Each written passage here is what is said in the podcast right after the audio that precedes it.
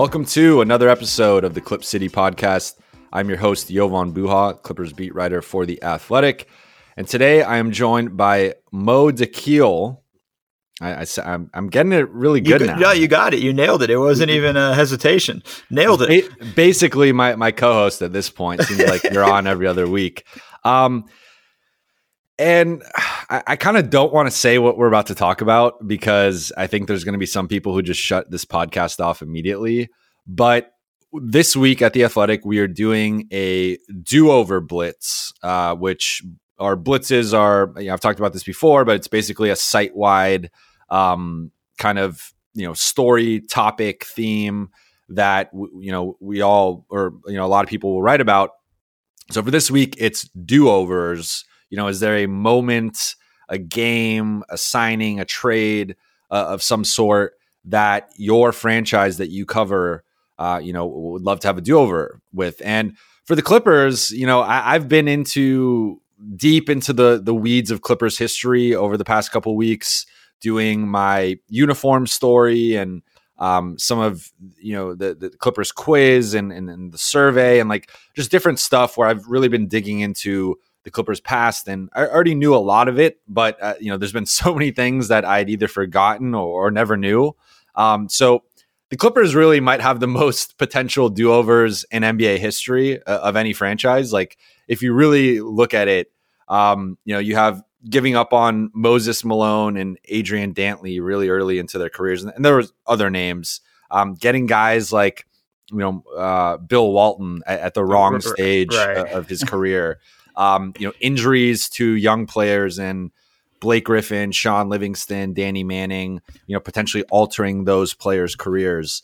Um, the Michael Candy draft pick, you know, drafting him ahead of Dirk, Paul Pierce, Vince Carter, Mike Bibby, like all these guys who are all stars, all NBA guys, future Hall of Famers that Michael Olowokandi ended up getting drafted ahead of. Um, and, and, again, these are like a few. Like you can you can really go um, can I hit you with, list? Can and, I hit you with one more draft yeah. do over? Drafting Yaroslav Korolev over Danny Granger might I be mean, the single, might even be worse than Olowokandi.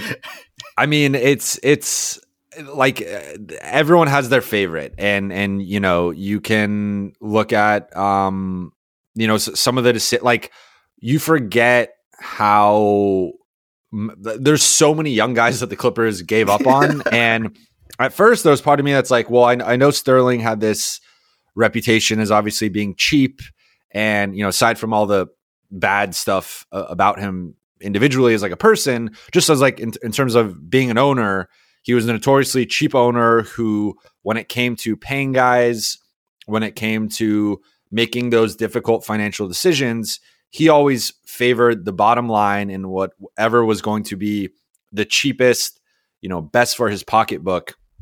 And a lot of times that was not re signing young talent that they had.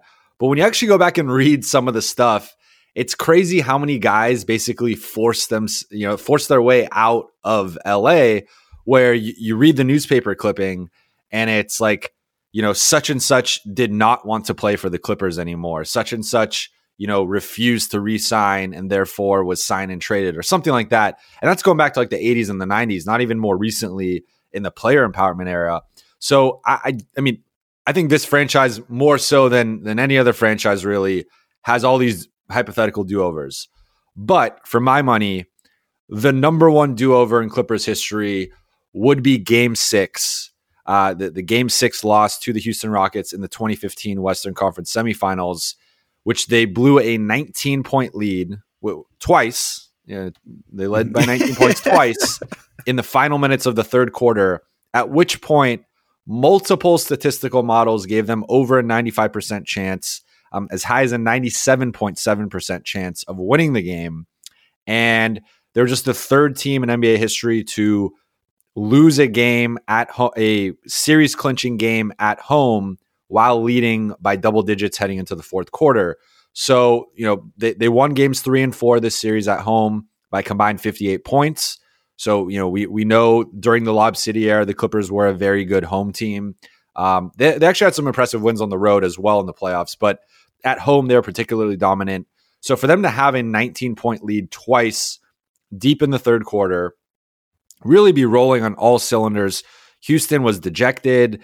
Uh, that third quarter, uh, you know, Dwight had picked up a flagrant for for shoving or not not shoving, but but kind of you know really hammering Blake on a drive. You had James Harden who shoved Blake also in that quarter to pick up a technical, and Houston was just losing its composure. Uh, you know, Staples was as loud as it's pretty much ever been with, with them on the brink of making the Western Conference Finals, and you just have this ultimate collapse that was really, um, you know, what, what kind of sparked this thought for me was recently on the Pardon My Take podcast, JJ Redick said, for, you know, in his opinion, that collapse was the end of Lob City. Like, you know, yes, they had two more years after that together, but ever since then, the, you know, they, they, lost their mental strength.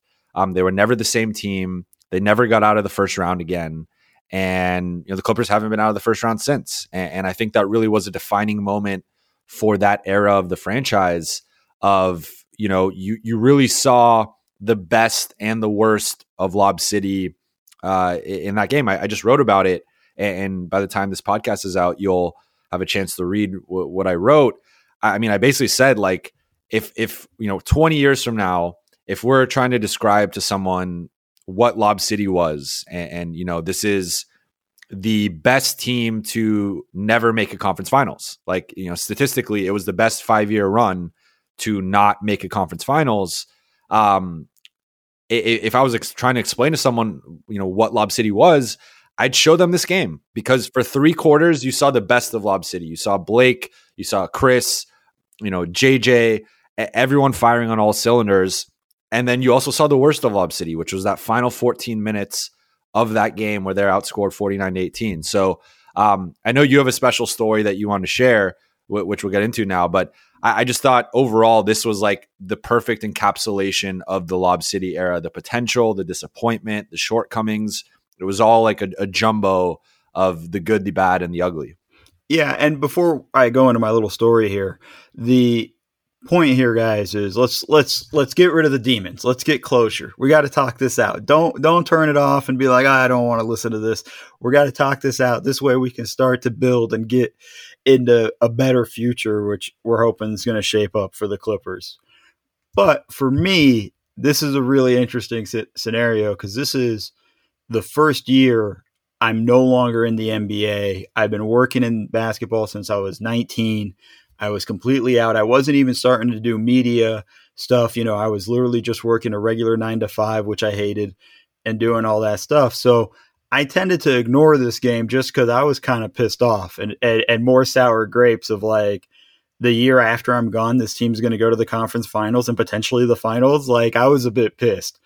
So I'm playing in an, a, a, a basketball rec league that evening and you know like i'm getting score updates and we're and i'm hearing it's a blowout or whatever and i'm like wow this thing's over and on my drive back and i'm pulling into my apartment's little parking structure and i get a text message from a buddy of mine you know going like can you believe this? Can you believe what's happening? I go like yeah i can't believe they're going to the conference finals. He's like are you watching the game? I was like no i've i've just kind of i heard the score. They're they're up by 19 like they're winning right? And he's like, you need to get to a TV like right now. So, you know, obviously I park, I sprint to my apartment and I turn it on and I'm catching like the last four minutes live and my jaw is dropped. And I'm just like, I cannot believe they're about to lose. Now, of course, after this game, I'm just immediately like, this thing is over. Like, mm-hmm. I know this team. Like, it's done. Like, they're not winning game seven. Like, to me, I, that was hands down a pack thing. But, like, part of me was sad for the guys because you know I love CP, JJ, Blake, all those guys I've had relationships with, and and and you know having worked with them for so long, I I, I felt bad from that. Part of me was kind of like. Yeah, but at least they're not going to go to the conference finals without me. the pettiness. oh, lots of pettiness. There's still, Just, but there's, justifi- justifiable. There's some sour grapes at that point. You know, I'm over it now, but at that time, it was still fresh. It was still, still rough, and and you know, you don't you don't want to the team to win the championship the year you're gone. Like they could have won it the next year, I'd have been fine. But that first year, I needed them to not be uh, champions. So I apologize, Clip City folks, but I wasn't like too heartbroken. But I was stunned at the pure what? fact when I got the text message. I was like, "Whoa." We're doing ourselves no favors at the top of this podcast. Um, it's okay, guys. You got to listen. We got to let it out, guys. This is going to be a tough one, but let it out. You're going to feel better afterwards. Trust me. So to to provide some context of the the first, I guess we can call it the first three quarters or the first, uh, you know, 34 minutes of this game. Um, the, the Clippers, it, it's the Clippers are leading three two in, in the series. They got up to a, a 3-1 lead so they win game one without chris paul who, who if you remember got injured in game seven of the spurs series injured his hamstring. Um, so they win game one. Blake is playing maybe the best basketball he's ever played uh, and you know, i guess that you know last year in detroit was probably his best season ever but this was at the time and you know definitely probably as a clipper the best he had played um, heading into game six, he was averaging over 26 points, 13 rebounds, and six assists, numbers that only Oscar Robertson had put up in, in the postseason. So Blake is playing out of his mind right now. Um, you know, has, has a monster game in game one. Clippers win game one. They lose game two by six points. It's a pretty close game, comes down to the wire come back to LA, smack the Rockets in both games in LA by over 25 points in, in both games for a total of 58 points, and go to game go to back to Houston game five. Don't really take things that seriously, and you could just see like a visibly lackadaisical effort from them, and, and almost that kind of comfort of like we're going to go back, you know. We either win this game or we're going back to LA and we're going to win it there. Like the series is over. Uh, that ended up costing them because they, they got smacked in game five by 21 points, go back to LA, setting up this dramatic game six that, again, up to this point, the, the Clippers had clearly been the better team in the series and, and you know, did have the 3 2 series lead, but it was putting a lot in this game. So, first three quarters, you know, going the Clippers' way. Clippers are leading 92 79 through uh, through three. They had a 19 point lead twice uh, you know, in the final few minutes uh, of the third. At this point, Blake Griffin has a game high 28 points. He's rolling. He's been the best player through the first three quarters. James Harden is struggling. Um, you know, he, he does have uh, 23 points, but he's not been able, you know, he's five of 20 from the field, has only been scoring at the free throw line, and, you know, is a minus 20 uh, in plus minus. And really, the Rockets don't have anyone else stepping up. You know, Corey Brewer um, hadn't gone off yet. Josh Smith hadn't gone off yet. Like it had been a little bit of Terrence Jones and Trevor Ariza, but uh, and, and, Dwight Howard had, had been playing well. Um, but you know, Houston was kind of struggling, and you could just see the body language of the bench. They were ready to give up. They were ready to go home. And, and again, in that third quarter, they were starting to lose their composure. And all of a sudden, you know, to, to end the third, they go on this little 9-0 run to, to get it to 13 to you know uh, uh, you know to go into the fourth. Before before f- before before we go, go into that like we got it like the clips were dominating that third quarter. Yeah. Like you know like to to really kind of get an understanding of it like it was back and forth a little bit. Like they built a big lead in the first quarter. Rockets made a run in the second quarter and then it kind of halftime went into being close but they were dominant in that third quarter. You know, like CP's coming in with 12 points to, to lead the team and, and all scores and, and, you know, four assists, you know, Blake's rolling three at three from the field, six points. Like these guys are just, there, there was a, a, a level of like, you know, when I rewatched it, you can feel it like this is, this is, they're, they're going to break through. Like this is the moment. And the way they took control in that first, what, nine minutes of that third quarter, you really felt confident that like this is it. This is the moment. And and I thought a play that encapsulated that was it's actually the opening scene of my story is that you know Blake Blake grabs a rebound. I think they throw a lob to Dwight. He he fumbles it.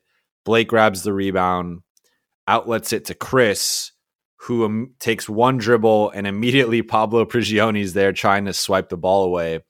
He feeds it back to Blake, who's now running almost at half court now, which is, you know, you forget how athletic Blake was in his prime. Um, so he's, and this was already kind of like past his physical prime a little bit.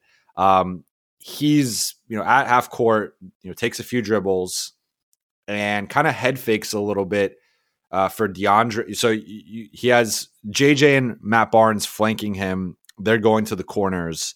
You have DJ rim running, and Blake kind of gives him a head fake as if he's going to throw a lob. And that's just enough of like a distraction to the defense for Blake to take it at Terrence Jones, who's retreating. But as Blake's going up, he kind of loses his balance and spins in the air right. and just kind of pirouettes and throws up this just like wild, you know, just flings in the shot that banks in. And that was to get him to 28 points.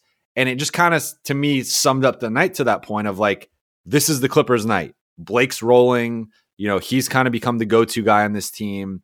The Rockets had no answer for Blake Griffin. And when we get into the do over aspect of this in, in, a second, that to me was like one of the, the most jarring things of seeing the looks Blake got through the first three quarters versus the fourth quarter. Uh, I, I, just thought it, it was night and day. But that to me was just like everything's going right for the Clippers. You know, Blake's flinging in 360 layups that he didn't even mean to attempt, and the Clippers are rolling. I mean, and, we've all we've all watched games where like we've had a moment where like, well, if that crap's going to go in, exactly, you know, it it's not was, our that exact and, moment, and, and, it's that it's that's the type of shot you look at. If you're a Rockets fan, you probably went back and going like, well, if this is the crap that's going to go in, exactly. No, um, so that the Clippers take a 19 uh, they take a 87 to 68 lead and then take an 89 to 70 lead. And from that point on, it gets oh boy, everything goes downhill. And what's weird is like uh, as Mo and I were discussing before we started recording, like you forget how many chances the Clippers had to kind of stop the bleeding. Like it, it wasn't like like I, I will say the lead dwindled pretty quickly like within a minute and a half, Houston had it down to 10, and then the Clippers hit a three to make it 13 going to the fourth. But it wasn't like, like I think if you actually looked at the total amount of time the Clippers led by 19 uh, points, it was under a minute. Like it was, it was right. probably closer to 30 seconds. So it wasn't like they had this. I think the way things, you know, game of telephone or just the way people remember stuff is like, you know, people people act like they had this 19 point lead for like 10 minutes and, you know, like, yes, if you have a 19 point lead, you should not blow that. But I do think like they were on a, you know, they were on a really big run. They stretched it to 19, and, and then Houston went on an even bigger run to, to end up winning the game. But that, you know, really from that point on, everything was downhill. And, you know, so Doc takes out Chris, uh, uh, you know, just before the two minute mark in the third for a minute, and that's when that run starts. And Doc, to his credit, puts Chris back in right. a minute later and is just like, okay, like let's just like let's just put this game away. Um, and, and Doc, for you know, I had kind of remembered it as like Doc maybe keeping Chris and Blake on the bench for too long, but you look at the minutes. Uh, you know, DJ Blake, DJ and Blake played 42 minutes. Chris played 41. Like it, it's hard to play those guys more minutes. Right. Uh, I mean, Trevor Ariza played 45. Dwight played 40, so like Houston was also playing some pretty heavy minutes. But I think though the before we get into the minutia of like tactical things that we would change, I think there's a larger conversation to be had here that I almost felt like this team upon watching the game, upon looking at the the regular season numbers and the postseason numbers for, you know, this year's team or you know the 2014-15 Clippers, this team to me was on borrowed time. And right. whether they beat the Rockets and made the conference finals and played the Warriors, a team that they had beaten the season before in the first round, and you know, so the Warriors had become technically the Warriors. They won 67 games. They were the one seed, but you know, the Clippers still had some level of mental edge over them. Um, and you know, I, I think I would have favored the Warriors in that series, but it would not have shocked me if the Clippers had won. You know, in the years after that, it would have shocked me if the Clippers beat the Warriors. Um, and then they would have played Cleveland in the finals if they got that far. And who knows? I mean, LeBron almost won. That's you know almost beat the Warriors without Kyrie Irving uh, and Kevin Love. So, you know, it, I, I, think he would have been a really bad matchup for that Clippers team. Uh, you know, with, with, really like those Warriors teams had, you know, Iguodala, Harrison Barnes, Klay Thompson, um, you know, multiple guys to throw at LeBron. This Clippers team really was lacking for perimeter defense um, with, with size. And it, you know, you can't put JJ Redick or Jamal Crawford on LeBron James. So, you know, Matt Barnes would have had to have been playing like over 40 minutes. Uh, you might have had to dust out like Dahntay Jones. It would have been really bad. But the the larger thing I was, I was trying to get to was this team really, if we're being honest, had six and a half guys you could trust. It was the starters plus Jamal Crawford. And then Austin Rivers at this point in his career was kind of an every other night guy. Then after that, it's Glenn Big Baby Davis, who was close to retiring, Spencer Hawes, who was close to retiring, and Hedo Turkoglu, who was close to retiring. Like, and, and, then the other two guys on the playoff roster were Dahntay Jones and Lester Hudson, like, and Ekpe Udoh, uh, who was also close to retiring. So, like, this was a year the Clippers made a bunch of gambles uh, on personnel moves. Uh, Chris Douglas Roberts, Jordan Farmar, Nate Robinson. Uh, they they chose Jared Cunningham over Joe Ingles. Like they made a bunch of decisions and, and gambles for either young talent that just wasn't that good or older guys who are past their prime, and it really blew up in their face. And depth had always kind of been an issue for Lob City. Um, to, to, some extent. And if you really kind of look at some of the rosters, they, they were very top heavy. But this was kind of the, the one year that they were the most top heavy. And every other season, they at least had like seven or eight guys you could kind of trust. This was the one year it was really like after Jamal, who who we'll get into in a bit, like I don't know who else you trust because Austin really was like, you know, he, he had a big uh, game three uh, against Houston, but you know, had a had a bad game six, and, and right. he was kind of the same way in the Spurs series. So this just to me was almost a larger issue of, you know, did it mean the Clippers had to collapse this way? No, but they were playing their starters a bunch of minutes, and, and they've also, been doing that. Chris is coming team. off, and Chris is coming off the hamstring. Yep. Too. So you know, uh, sorry to cut you off no, there, no, but just that's an important distinction to make too. Like he's playing forty, basically forty-one minutes in this game and had to miss a game in this series because of a hamstring. And that stuff doesn't just kind of come back quickly. And because of the scheduling and the fact that they went to seven games with the Spurs, the Clippers had actually played every other day up to this point in the playoffs. So their first 13 playoff games were on an every other day schedule. So they didn't have any time off really. Um, you know, they did not have time to prepare for the Rockets. Uh, so I think, um, and actually, as Danny Chau of Grantland had written, um, and, and, this was data provided to him from the uh, Elias Sports Bureau in 2015.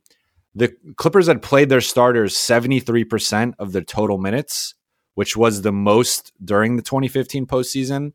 And if you take out the three blowouts in, the series, game three, four, and five, that number balloons to 76%, which was the most um, Danny had written of any contender since the 0506 Suns and Pistons. So again, this was a very top heavy team that was dealing with the injury to Chris Paul, ha- had no depth, and had a really grueling playoff schedule where they were playing every other day with no rest. So I think you kind of put that all together and you have a recipe for a collapse. You have a recipe for Blake Griffin looking tired and, and not attacking the rim in the fourth quarter. Like you you have a recipe for the Clippers you know to to stop running and to stop getting out in transition and to really slow the game to a crawl and that end up costing them.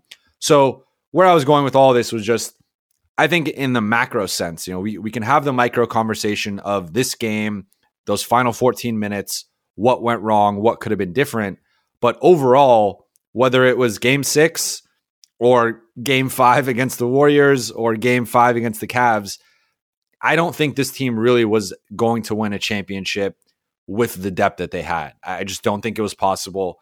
I think they were going to run out of gas at some point, and it just so happened that you know maybe if they let's say they beat the Spurs in five or six games, you know maybe they don't run out of gas till the conference finals. But this team was gassed and had been on a grueling stretch uh, of games. So I, I think that to me kind of paints more the narrative of, of what had happened and kind of explains it a little bit more. Like, yes, there were mistakes they made. Yes, there are things they could have done differently. But overall, I just think they were on borrowed time with, you know, it was a matter of time until their lack of depth ended up costing them.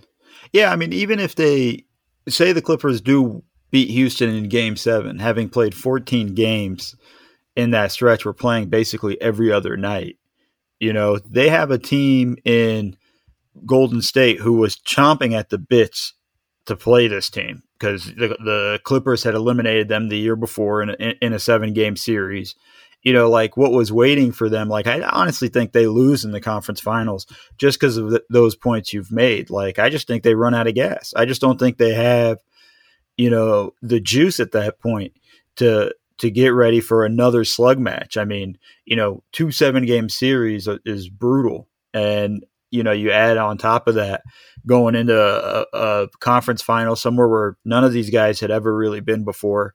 Then you have, uh, and and same for the Warriors. None of those guys had been that far before as well. But then you have a level of like, well, this team's rested, and I would even bet that the Warriors were probably hungrier to take on the Clips than the other way around. So I think that's something there. So I'm with you in that sense of like, this wasn't the team I think that their best chance to win a championship. I think the year before when they lost to Oklahoma City was was that best chance, and then the, year um, when uh, Blake uh, twisted his ankle against Memphis, you know, and, and we were up 2-0 in that series. I think we had a pretty good shot then to to win a ring. So I think those were the the best chances for Lob City. But I didn't I didn't I don't really feel like this team was going to win a championship this year. So you're, you're saying the two years you were there? well, I mean, it's not a mistake. uh, so let, let us get into the, the minutia here. Then, um, you know, I, I rewatched this game twice, and I had actually never rewatched it. I had watched like condensed YouTube versions of, of the highlights and the lowlights of the game, but I, I never watched it. And I was at the game, so I didn't hear the broadcast version of it. But this is my first time hearing the broadcast version. Uh, it was Jon Barry and Mike Tirico for ESPN.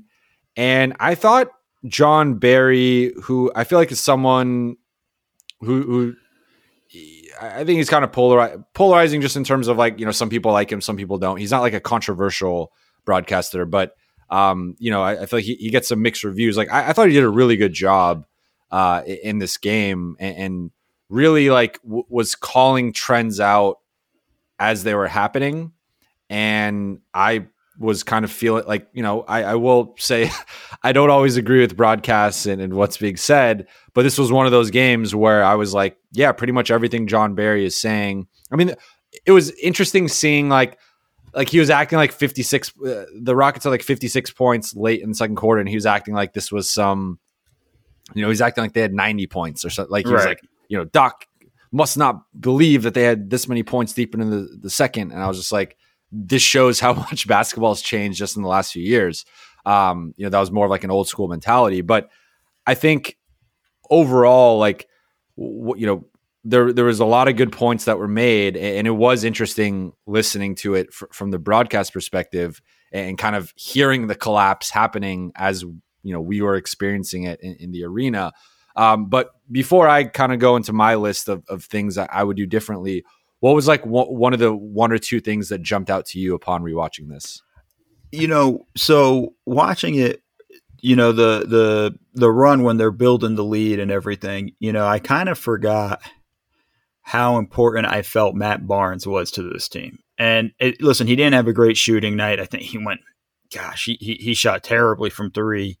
Uh, went one for eight from three and things like that. But you know, the thing that I thought Matt brought to the table, besides defensively, uh, being one of those big guards that you kind of referenced that can take on defend the wings and things like that, was that he ran the lane and they got out in transition. They finished with 24 fast break points. Now I couldn't find the box score breakdown, but I bet if you looked at it in the fourth quarter, I bet they had zero to maybe two fast break points in the fourth quarter. Like they kind of stopped running.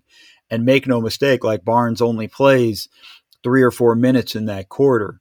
And I think he was a key into leaking out. And, you know, when you watch it in the course of the game, you know, in the first three quarters, they're getting fast break transition buckets off of made baskets as well. Like they're pushing it and kicking it up right away and and getting flying. You're having things like, you know, in the first or second quarter, CP's driving and he leaves a dump off pass for a big dunk for Blake. You know, Blake's driving, you know, grabs a rebound and goes, finds Barnes for for a layup and things like they're out there and they're they're flying. And I think Barnes was a big and I probably didn't notice it at the time, but you know, he was a big aspect of kind of pushing the ball and and and running the lane and running the wing, you know, to kind of get them out in transition and get going. So I think that was a uh, important uh, part to the uh, their their offense that I think they fell off of in the fourth quarter, and I think the rotation in the fourth is you know a, a problem. That's my other big takeaway. There is you know I think Doc you know, Barnes misses a, a, a wide open three, and I think Doc kind of panicked in the fourth quarter, pulled him out, and put uh, Jamal Crawford in. So now you have JJ Redick and Jamal Crawford on your wings, and defensively, that's probably not ideal uh, in that sense. And and I think you end up the offense tends to kind of grind a halt there at that point, and they're not out in transition as much. They're not defending as well. I think there was a a lot of issues there, and I think that would have been a uh, something. I think you know maybe in the last four minutes, I probably would have thrown Matt out there for for Jamal or for JJ. Yeah, we we we we feel the same. Um, I it's it's fascinating you say that because Matt was really the only three on this team. They they did play some of those three guard lineups, and you know Austin and Jamal was Austin, Jamal, or JJ would, would be the three, depending on how you you viewed it. Um, I, I think a point you had made before the podcast that that stuck with me was it almost seemed like the Clippers didn't know what to do without James Harden because yep. they, they had schemed for him. You you know I, I, will say like they defended James Harden. Well, I mean uh, it's just it's funny seeing like what Houston has become because watching this was like jarring just the way Houston ran their offense and how much yeah, right? how it was, different it was. Some of this uh, was a trip. I was like, yeah. like I've never Harden. seen James Harden not have the ball in his hands like, you know, or have the ball in his hands this little. Not even that. Just he pulled up for like a couple of mid range shots, and I was like, "What? He does? I forgot he does that." What? And he, he had a step back that he airballed, and, and it was like it was it was just weird. And you know they had all these post touches for Dwight. Um, D- Dwight, I, I, will say, in my opinion, was the best player in this game. Um, like I mean, Blake was the best guy through three quarters, but overall, the breadth of the performance I thought was Dwight. I mean, yeah, he had a twenty and twenty game, twenty points and twenty one rebounds. I mean, like you know, he was he was there, like he was present, you know, and and you know, two blocks and and and a physical presence and a flagrant foul and and things like that, and however you want to look at it. But I think you know he was eh, eh, present. Whereas that you looked at it with with James Harden, like you know we touched on it, five of twenty is a terrible field goal percentage. He got a lot of his points from the line, eleven for eleven from the free throw line. Doesn't play the fourth quarter and is the only Rocket starter to not have a positive plus minus. Everybody else is plus 11, you know, 15, plus 12. Harden's a minus 21. And they don't and and, and you got to give kudos to uh, McHale for for just not playing him in the fourth quarter during that run. And yeah, he, he was going like he was going down, and that probably cost him his, job later with the Rockets because I'm sure James Harden did not forget that. Um, and, and, it almost seemed like this is pure speculation, but it, it just almost felt like James was like hoping the run would stop because there was multiple sequences there where they'd show the Rockets bench, everyone's up cheering, losing their mind, and James is just sitting down with his arms crossed with, with a towel draped over his neck, and you're like, this guy clearly is like not happy uh, with, with, with what's going on. But to your point about Matt Barnes, he was a team best plus seven.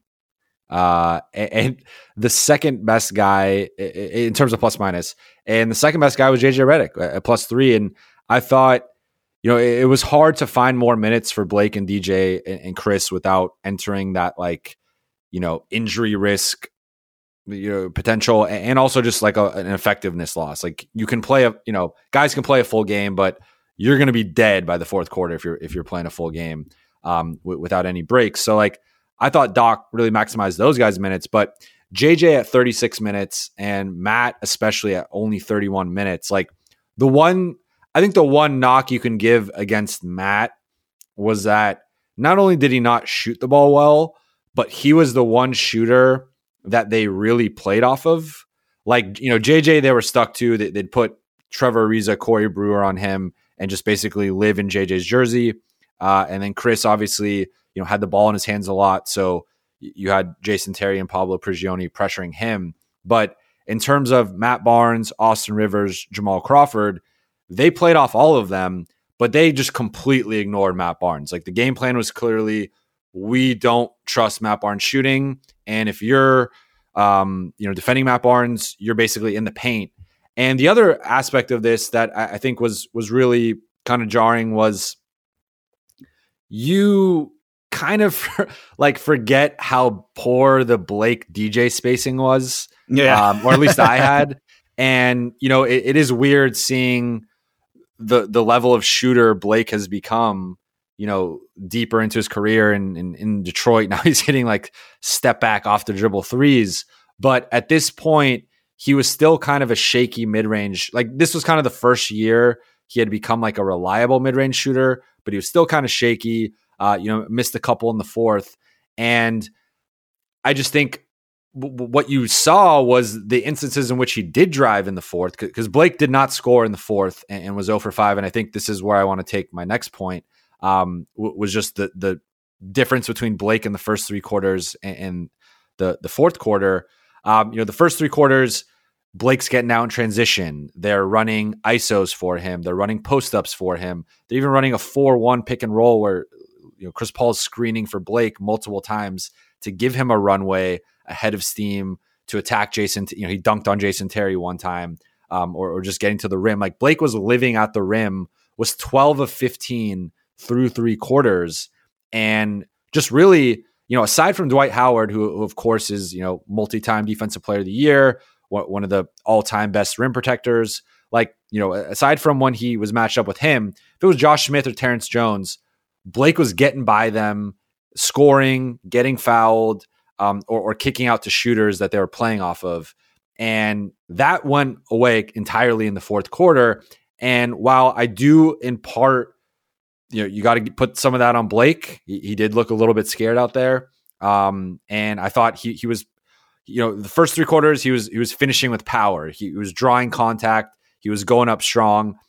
In the fourth quarter, all of a sudden he starts taking off from like eight feet from the rim and like trying to loft in these like left-handed scoops and like you know kind of lefty layups where you're like I it was almost kind of playing finessely and I don't even know if that's a word playing with finesse whatever it's okay make them up it's okay you're a writer you get to up. do that now that's uh, what you get to do it's but, but the, the big thing was like the anytime Blake drove DJ was there and his man was there and it was like Blake was never driving into open, you know, it was always basically driving into two defenders at a minimum. And what I thought Houston really did well in that fourth, um, I think Houston doesn't get enough credit. Like, you know, yes, this this was more of a collapse than a comeback, but Houston, particularly that lineup they went with, Jason Terry, who's not been known for his defense, did a great job getting into Chris Paul and really pressuring him. Corey Brewer, Trevor Ariza, and Josh Smith are the type of long defenders that really bothered the Clippers during this era because they were so small, especially on the perimeter. And they just really packed the paint. And every time Blake drove, even if he was getting semi open looks, there was always four or five guys around him. And, you know, one time he got blocked by Dwight. He got blocked a couple times by Josh Smith. One time was a foul. They didn't call it, but still, like, he was just always driving into bodies. Right. And part of that was because DJ was always in the paint. And that you, you just kind of saw the limitations schematically of having two, you know, a, a paint bound center and then a guy who thrives in the paint as well. You know, he didn't have to be in the paint, but Blake, you know, you want Blake on the block versus taking a 18 foot jumper. So I, just thought you saw some of the limitations of that pairing kind of rear their head in that fourth quarter. Yeah, and I think that's been a long issue for the uh, the the Lob City team, right? Is you know the the the Blake and DJ pairing was just never perfect, and they never found enough wings to be able to be like, okay, we're going to play Blake at the five and just go go small. And that small really also wasn't a thing that had kind of blown up. But something you said too that's kind of important is we don't always give the Rockets enough credit. I mean, they stiffened up defensively. They they also got in the transition a little bit more.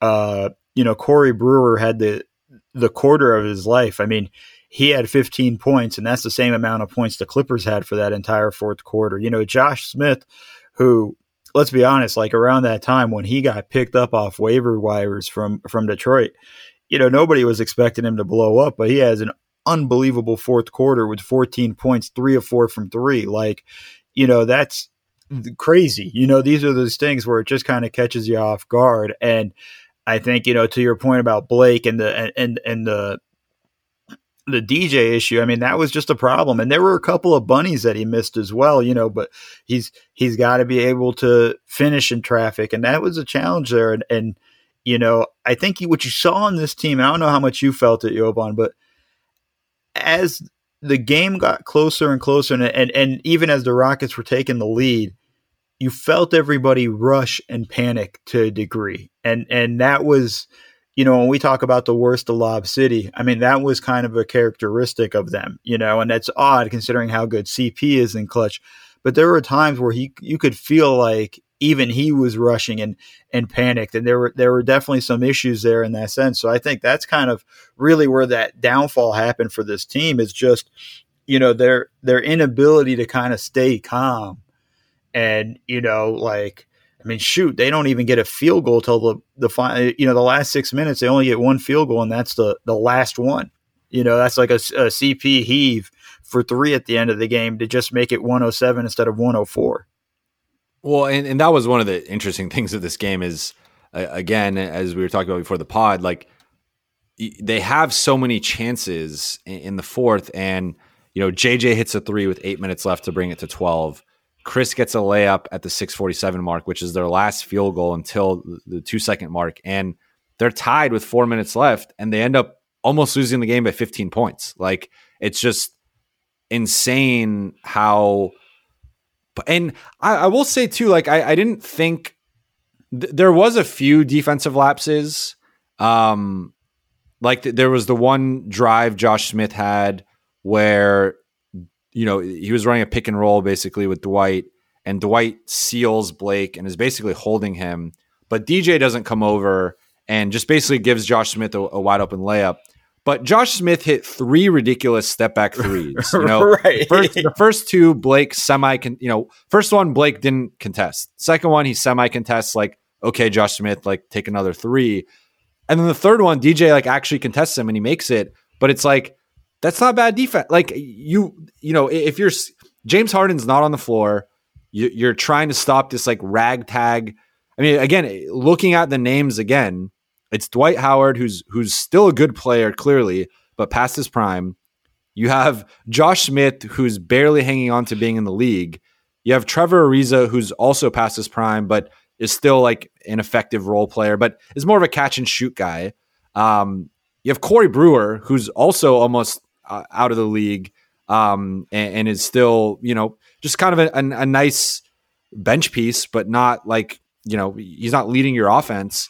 And then you have Jason Terry, who's also almost out of the league and, and, is really just like a spot up shooter at this point. So you just have this like, like, like looking at the roster or looking at that lineup on paper, you're like, how the hell does this lineup even score? like, how did this, how did these five combine for 40 points in the fourth quarter? It, it's just kind of absurd. Um, and, and another thing w- with this Lob City team was that this was so if you really look at Lob City, as you mentioned, their three best teams on you know it was, it was a six year run, but the three best teams on paper were the 12 13, 13 14, and 14 15 teams. And of those three, this was the worst team defensively by a decent margin. So I do think overall, like this team wasn't you know, they, they weren't great defensively. There was clearly some shortcomings. Uh, Matt Barnes had taken a bit of a step back. Uh, I just thought, even watching it, like it was telling to me that they almost exclusively put JJ Redick on James Harden and, and, not Matt Barnes. Like you, you would think Matt would defend him. Um, and, and, JJ did a pretty good job, all things considered. Like you know, Harden got to the free throw line a lot, but um, in, in, the actual field goals in which he wasn't fouled, JJ was all over him. Uh, you know, he he was shading him to the right spots on the floor, and um, I, I, just thought JJ did a pretty good job. But um, I, I think to to bring it to your point of the the the pace and everyone freezing up, I think you, you got to give Blake some slack for that. Um, and you probably got to give Doc a little bit of slack of, of, just not maybe enforcing some of this stuff enough. And, and he kind of took some blame after the game of like, you know, it's on me to make sure we're not just running the clock out. But the, the two guys I think also deserve some flack after rewatching it. One is Chris Paul, and I think Chris is I'm going to preface this with saying to me, Chris is a top 25 player of all time.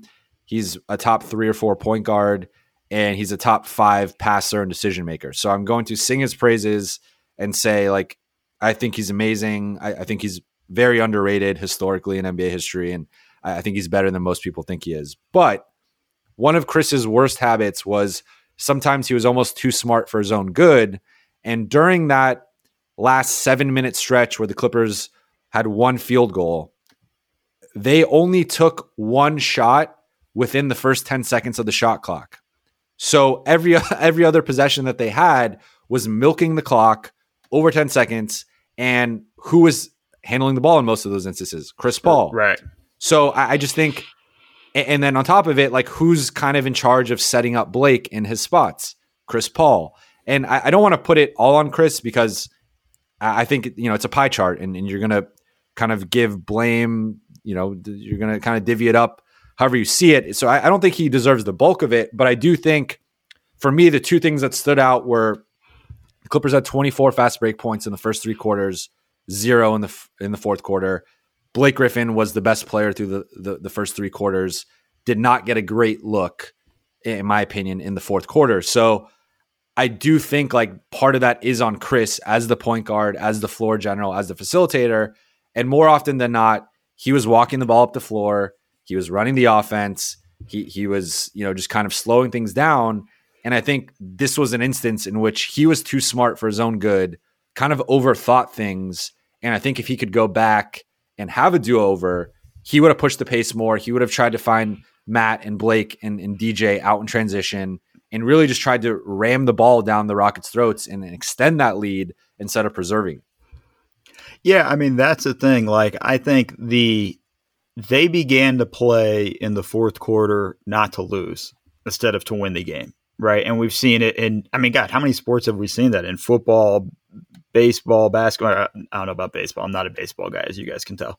Um, but you know, you you can sense that they are not um, as aggressive, you know, and and they were a good listen. They were a good half court offensive team during the regular season. They were a good half. They were really good transition team, you know, that season. And I think you know, but once they began to play that you know prevent style defense that we see in football, you know, you begin to allow the Rockets to start build up and that momentum. And then every miss after that begins to compound and you begin to get a little more stressed and a little more nervous. And and I think that's what happened to the squad. And I think that those are the issues that sort of led to this breakdown. And and I'm with you. Like they should have just continued to push the pace because you know the Rockets weren't getting back in transition defense. Like that wasn't their game. You know, so it's it, it should have just been a constant thing of like let's get out and running. Like let's not let's not stay in the half court. And you know, as soon as you sit there and start trying to milk the clock with eight minutes left in the game, like that's way too early to start doing that.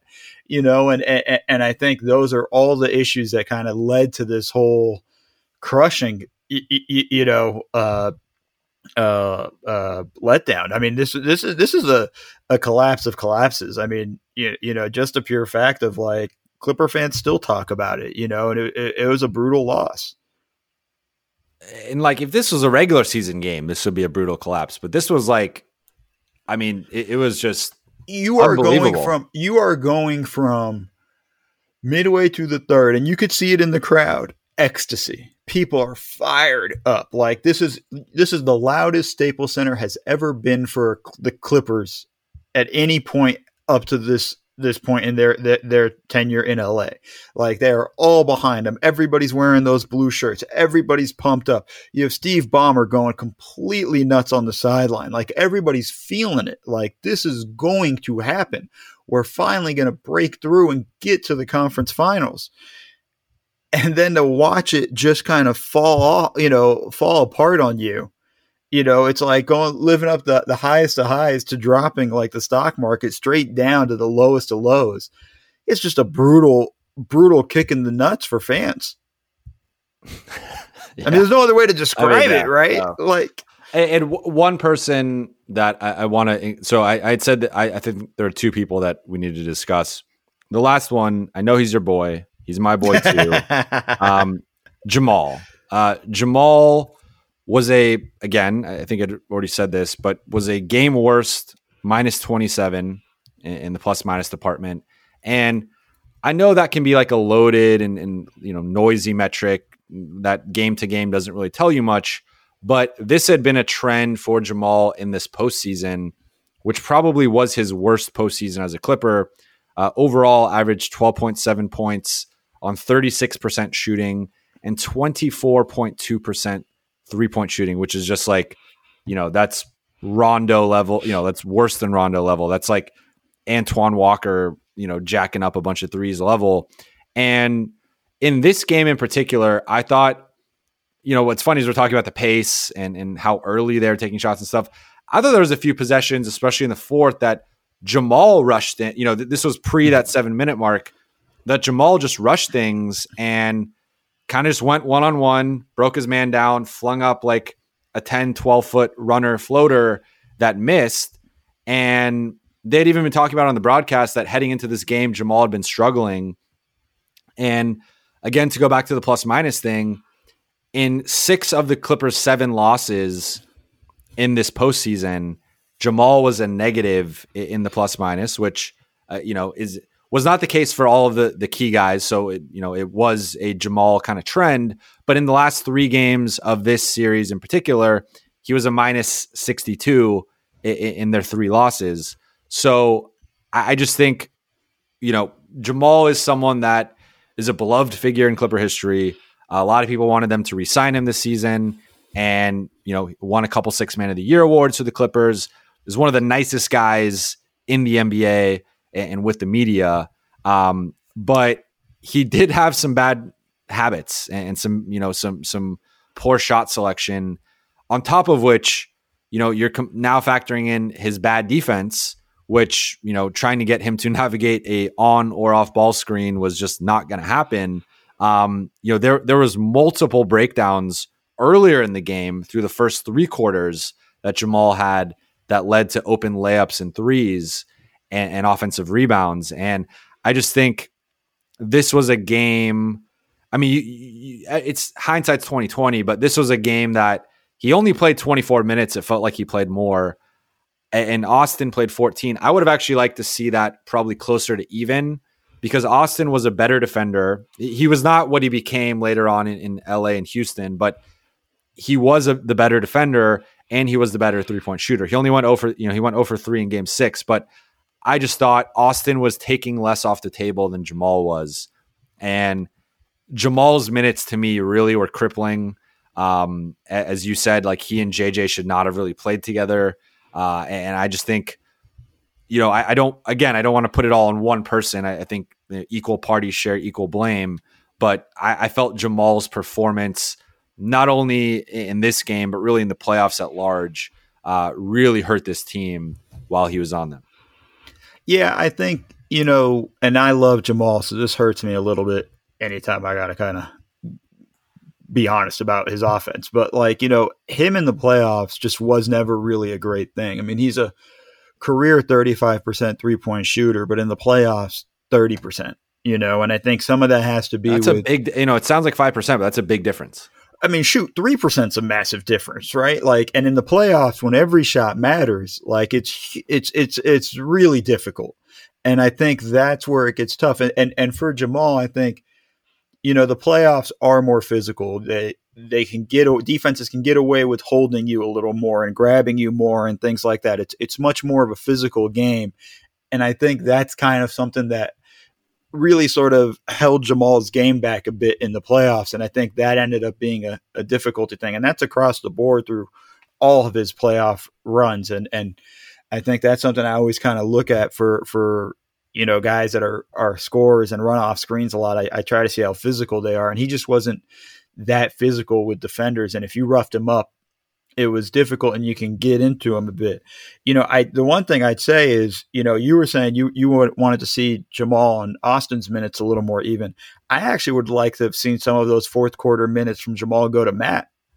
Well, yeah, no, no. I, I think we're in agreement that Matt should have played more. I, I just think, um, like if you like you you couldn't play. I mean, maybe you could have played all five starters forty minutes, but you still were going to have the other um, you know, 40 minutes or so that you're going to have to disperse to the bench. And I just thought, you know, like by no means was Austin great. Um, right. No, like, like yeah, I'm I, just saying the, the, the, the 10 minute difference to me was a little bit much with like, t- to me, J- Jamal and what's funny is like, I think Jamal and Lou are very similar. Um, and I, I think Lou the past couple of years has been better than Jamal was like if you compare their peak seasons, I, I think the past couple of years of Lou was better than Jamal's like even best season in LA. But they both kind of had this thing, and I think Lou's more clutch than Jamal. Um, but with Jamal, I always felt like you kind of knew within his first four or five shots what type of night it was going to be. And yes, there were the exceptions of like, you know, he, he has having a bad night and then he hits a clutch three or he makes a, you know, two or three baskets in the fourth that kind of swing a game. But there, to me, it was almost, it felt like seven or eight out of 10 times.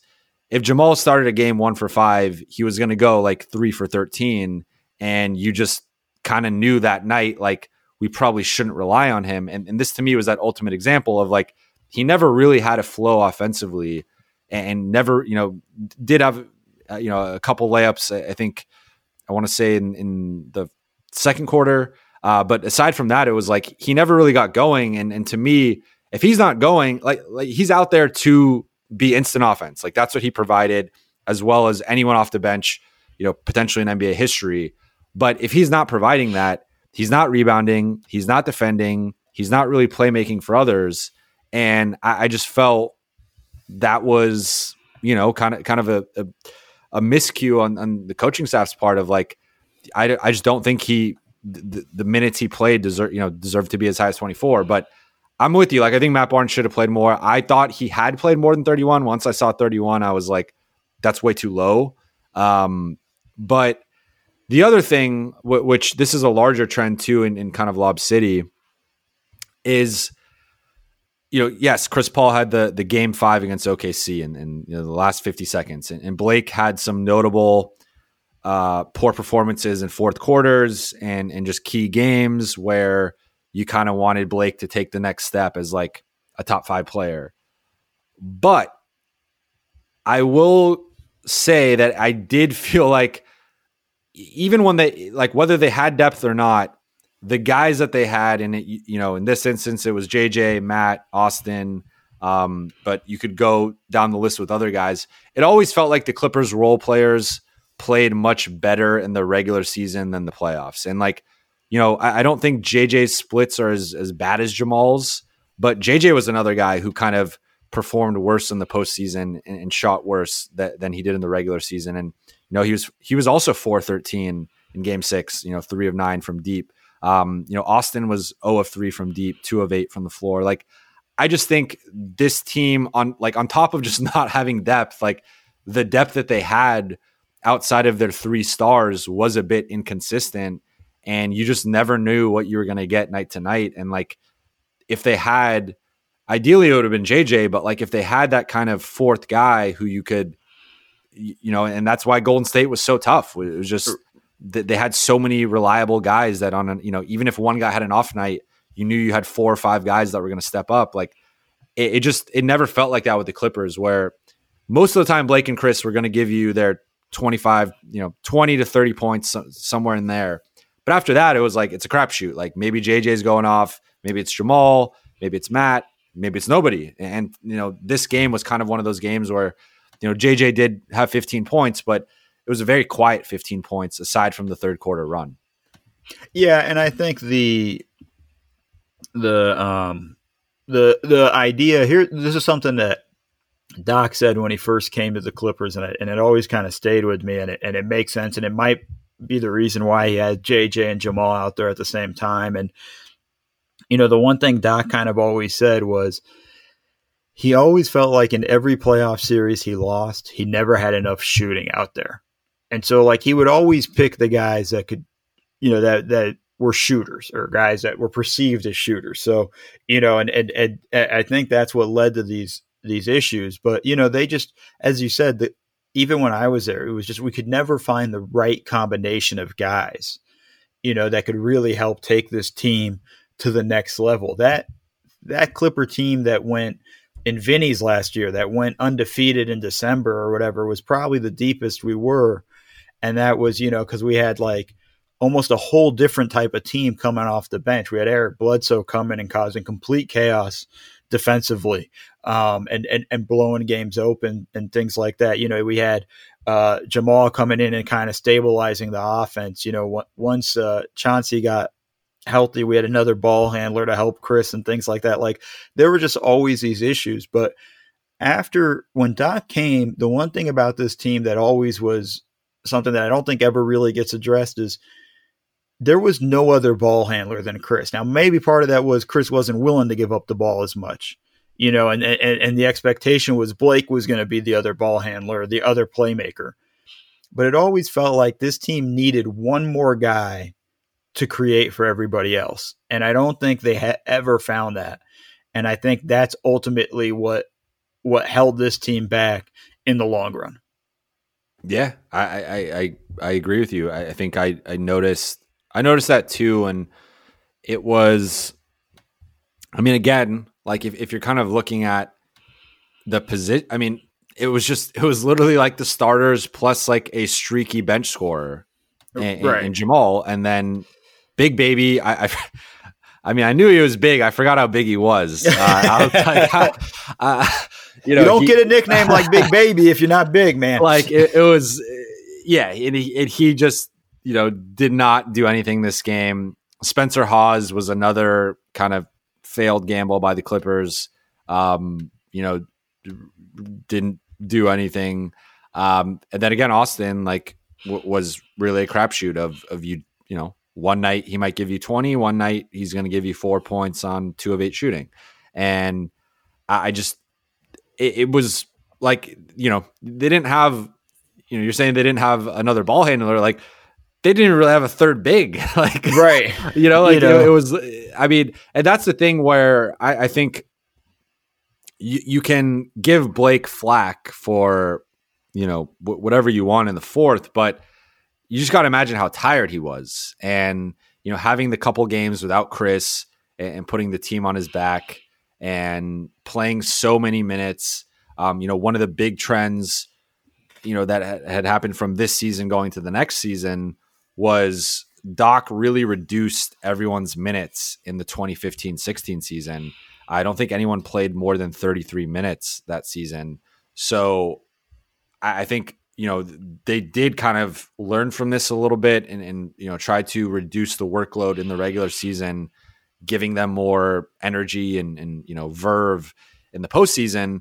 But it just didn't matter again because that next postseason, you, you got you know Chris and Blake both go down in that game four in Portland, and then uh, in the next postseason, Blake goes down in game three against Utah, and it's it's over. They lose in the first round the next two years. Chris gets traded to Houston. Clippers later trade Blake to Detroit, and then DJ goes and signs with uh, Dallas. So, you know that that was it. This was, I mean, this was the this was the year, and I agree with you. I, I think uh, if you had just swapped in literally any other bench of the Lob City era, um, I think this team wins the series and, and maybe even beats the Warriors and wins the t- like you know they they at this time had not gotten their butts kicked too many times by the Warriors right. where like they didn't believe they could beat them. They still had like a, a shot against them. Um, again, like because they they were potentially going to play them in that 2016 postseason. uh, in the second round if they had gotten by Portland, and that was the year Steph slipped on uh, Donatas Motiejunas' sweat and was injured and, and missed you know the first couple games of that series. So Clippers would have had a shot, I guess, in that series, but I, I think ultimately Steph would have come back and the Warriors would have won. Uh, but that 2015 year was kind of, you know, the Cavs hadn't become what they had become yet. Uh, you know, the Warriors hadn't officially become what they had become yet. Like the, the, Clippers still had a shot to win the title. After that, it was over, and this collapse, I think, mentally kind of sealed that. Like it, it was, it was just done. Um, but a- any other takeaways or things we didn't talk about from this game? No, I think the one thing that kind of early on in this game when I was watching it, I did kind of forget like, wow, how fun was that team though? Like when they were rolling, it was a lot of fun to watch, you know, and and I was I'm kind of disappointed that they were never able to kind of put it together for a a, a finals run. Obviously disappointed when I was there. Would have liked to have had that happen when I was there. But you, I did kind of forget like, man, how athletic Blake is. You mentioned it, you know, in the beginning of the pod, you know, I kind of forgot how well, you know, CP found guys and, and, and created and just kind of like how well this sort of thing built. I mean, Doc has a great play to start the third quarter to get JJ a corner three, and it's really a misdirection into that stuff. Like they were they were deep into their bag, and I was kind of watching it, just going like, man, this was a fun team at one point. I mean, there are a lot of issues with it, the complaining to the refs and the constant all that stuff that that's always plagued that team. But overall, like Lob City at its purest was kind of was, was kind of fun, man. I, I, I enjoyed those guys when they were rolling. So um, that was kind of my biggest surprise, something that I had forgotten. And then I had forgotten they changed the logo. Like this yeah. is the first game I had watched watch where I was like, oh god, that was the court before all this, and you know. Uh, and all that stuff. So those were kind of like my small takeaways where I was just like, oh wow, yeah, I forgot about. I think for me, one more thing on the on the Chris front, um, it was a little odd to me. Like like Chris had this thing where he would kind of pick his spots for the first three quarters and, and get guys going. And you know, if if you look at a lot of his assist numbers, if he had ten assists in, in a game, it would usually be like you know seven assists through the first three quarters or eight assists through the first three quarters. And the fourth quarter, he's more of the aggressor. He, he's the closer. You know, he, he is one of the best clutch and, and crunch time guys in NBA history. And, you know, literally a week and a half earlier, hits that game winning shot in, in game seven against the, the Spurs over the outstretched arms of Tim Duncan. And, you know, he had that shot over Tony Allen in, in the playoffs and just you know, he he's had many clutch moments. And aside from that 50 second slip up against the Thunder, like pretty much, you know, does not really have many mistakes or or you know had has had plenty of clutch moments with the Rockets, uh, you know, in against the Warriors, and you know I thought was the the best player in that 2018 series be, before he went down. So, you know, Chris has an unassailable crunch time resume, but in this game in particular, I, I, thought on top of like the overthinking with like the pace and, and running out the clock and stuff, I just thought he didn't take advantage of the fact that he had two old dudes guarding him. Like Jason Terry played a good defensive game, but Jason Terry was not a lockdown defender. Like that was not what he was known for. And he did have some size and length on, on Chris. Um, but Chris was younger and, and Chris was still, you know, in that all NBA first second team conversation, still an all star. Like, and, and, you saw moments of it, um, you know, including in that third quarter where he would just took, you know, I think he took over for like two or three possessions. One, he drives on Harden, gets an and one. One, he does the Steve Nash and dribbles under the basket and, and pulls up on the other side. And you know, he would have these flashes where he would just take, and he still like he had 31 points uh, at 11 assists. It's not like he he didn't score, but I just felt with Jason Terry and Pablo Prigioni, like it's one thing if Patrick Beverley was in the series and was playing and was hounding him, but you had Jason Terry and Pablo Prigioni guarding you. And yes, both guys are wily veterans, and um, you know Pablo we know is the master at the steals on the backcourt and just kind of this crafty, sneaky guy. But neither of those guys should have been able to stick with Chris Paul, and I felt Chris did kind of go through a couple phases in the game where he was like, "Yeah, I'm Chris Paul. Like, I should just do. You know, I can get a basket at any point. Like, let me do that." Um, but I just don't think he balanced that well enough. And like, this might have been a game where he had to get 40. Like, I, I think they they kind of. And, and the other thing was, they force fed Blake. They still went to Blake in the fourth, but they changed the dynamic where in the first three quarters, it was a lot of post ups on the left side, uh, on the left block, or, or in the left mid post, and those 4 1 pick and rolls. But in the fourth, they went to just the traditional 1 4 pick and roll. And it was a lot of, you know, in the middle of the court, the, the run the pick and roll. Blake gets the ball inside the arc, and now he's either taking a jumper, which he wasn't hitting in the fourth, or he's driving, but he's driving into a bunch of bodies again.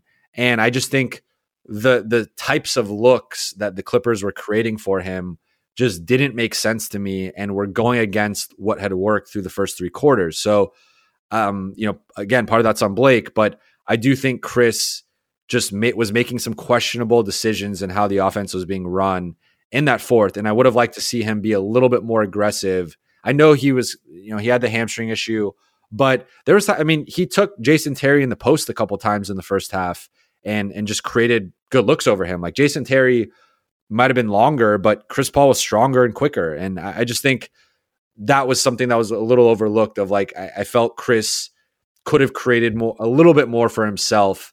And, and all the Clippers really needed, I think, was to stop the bleeding. Like if they had scored, you know, if Blake had had made one of those layups or DJ missed a dunk, if DJ makes that dunk fr- from a Blake feed, I think they stopped the bleeding, and I think like it, they, they probably won the game. But it was just so bad, and and they missed you know multiple shots in the paint, multiple open three pointers. No one could hit anything, and that just kept snowballing into momentum for the Rockets. So I really think one you know one Chris Paul mid range jumper stops that, gets the Clippers momentum back, get gets their sense of confidence back, and really I think swings the game. But um, you know, they, they were still trying to force feed Blake, I just think in uh, inefficient ways. But that's kind of my last thing. Um, you know, I, I do think overall this was more of a collapse and a comeback, but Houston should get more credit than they have for the defense they played, um, the ridiculous shot making they had. Definitely.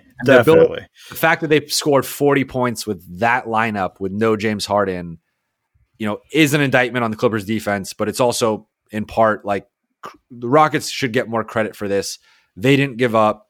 They, you know, were persistent and, and persevered in the fourth, and they were the mentally tougher team. Yeah, absolutely. Like it's not even you, you can't have a collapse without the other team taking advantage of it, and that's kind of the way it it, it comes down to it. So, um, yeah, I mean, if if not for Corey Brewer and, and Josh Smith going completely bonkers in the fourth quarter, combining for 29 points. You know, the uh, the Clips probably would have been in the conference finals. Unbelievable, man. It was uh, it, it, was worse than I remembered it eh, rewatching it. That, I mean, that was the thing. It was just like, wow. I, I can't I can't remember off the top of my head a collapse this bad. Like I mean, the, the like the Warriors had, you know, coincidentally, the Clippers had the 31 point comeback in Golden State, which is the biggest playoff comeback of all time. But like that was almost the like that was more so, in, in my opinion, the Warriors just not taking them seriously until it was too late and the Clippers were rolling. Um, but that you know that was not. I don't know. I, I just think it, it was not as bad. Like this was a team like mentally collapsing in front of our eyes and really just not even being able to score. Like the Warriors were still scoring. the Clippers were just on this crazy run. You know, the Clippers on a crazy run for a quarter and a half. You know, I think it was the last 19 minutes of that game where this was a 14 minute thing. And really, it was like the last six minutes of the game. Like that's where the game changed. It, it was still, you know, the Clippers were leading until the four minute mark of the game. So, uh, it was just, yeah, it was just it's brutal. Collapse. It's, it was brutal. And, and on the flip side, you know, this is the exact opposite of what it was when the Clippers came back against Memphis. Yeah. In that in the first series, uh, uh, the first real series of this Lob City team, you know, and and and coming back and and winning that game in thrilling fashion. So, you know, it was almost like, all right, well, you got that experience. Now you get to experience this one. Just want to say, probably wouldn't have happened if I was there. I don't know. I probably would have stopped the bleeding. I that's just that's just my final takeaway, Jovan. Is so, I probably well, would have stopped let, all this. Let, let's end it with this. If let's say hypothetically they win this game, they listen to our expert adjustments and they pull out the game. Um, you know, we give them a halftime or an end of third quarter pep talk. We're from the future. This is what's going to happen if you guys don't listen to us. Do X, Y, Z. They do it. They win game six. They go to the conference finals. What is the result for the Clippers 2015 season? I I still think they lose to the Warriors. I think the Warriors were hungrier. I think they were eager and really wanted to take this team on. I think they were on an incredible run and they were a little bit well at this point they'd be rested the same amount. They both would have both their series would have gone 6, but I think the Warriors would be the would have probably still won. I still think it plays out and they end up winning the championship. Yeah, I, I'm with you. I think I, I think it would have been a six game series. I, I think the Clippers. I still, I, you know, I think the like you said earlier that the Warriors had that hunger with the way the first round series in 2014 ended, and the fact that they felt they should have won. Um, but I, I, I do think, I think the Clippers would have gotten probably one of the two in Golden State one of the two in LA. Golden State probably has a Golden State game and wins game five in like a blowout. And then they come back and win a close game six in LA. So I, you know, I think it, but I, I do think that potentially changes everything with Lob City, where now they made a conference finals. So that pressure is off of Chris and Blake and, and Doc. Um, now you look at that tenure differently instead of saying the most successful team to not make a conference finals. And you know who knows if it, maybe that fixes things slightly with with the Blake Chris dynamic. Maybe it doesn't. Um, maybe Chris resigns in 2017 maybe he doesn't. Like I I don't know how it affects kind of the longer term stuff uh, because again like if if they still lose in the conference finals. They still win a title, and I think a title might have been the only thing to to keep that core together. But I think by 2017, you clearly had a picture of this team's not making the conference finals. They're never winning a title. Like we should blow this up. Where if you at least make the conference finals one year, don't have a all time collapse, you might be able to point to 2015 and be like, see, here's the blueprint you know, we just need more depth. We, we need more shooting. We need more versatility around our core. And maybe maybe that team's still playing together. Although as, as of right now, they wouldn't have been, you know, I, I, they wouldn't have been as good as this Clippers team for for sure. So to bring things positively, full circle, uh, I think it worked out for the Clippers. this was this was a therapy session for Clipper fans. Okay, guys, this was us to exercise. Now there's Kawhi PG. You know, we got we got rid of that we're getting rid of the demons. We're ready to to move on.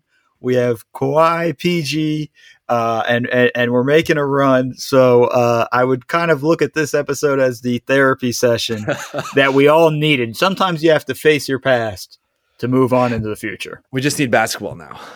yeah, please. but uh, Mo, thank you for your time. I, I appreciate it. Uh, I know we went a bit over as we, we always do, do, man. you and do, I, man. We it's, we it's like never to, short. Hey, you're doing nothing better right now. You're listening to this podcast. You're enjoying it. You're going through the therapy with us.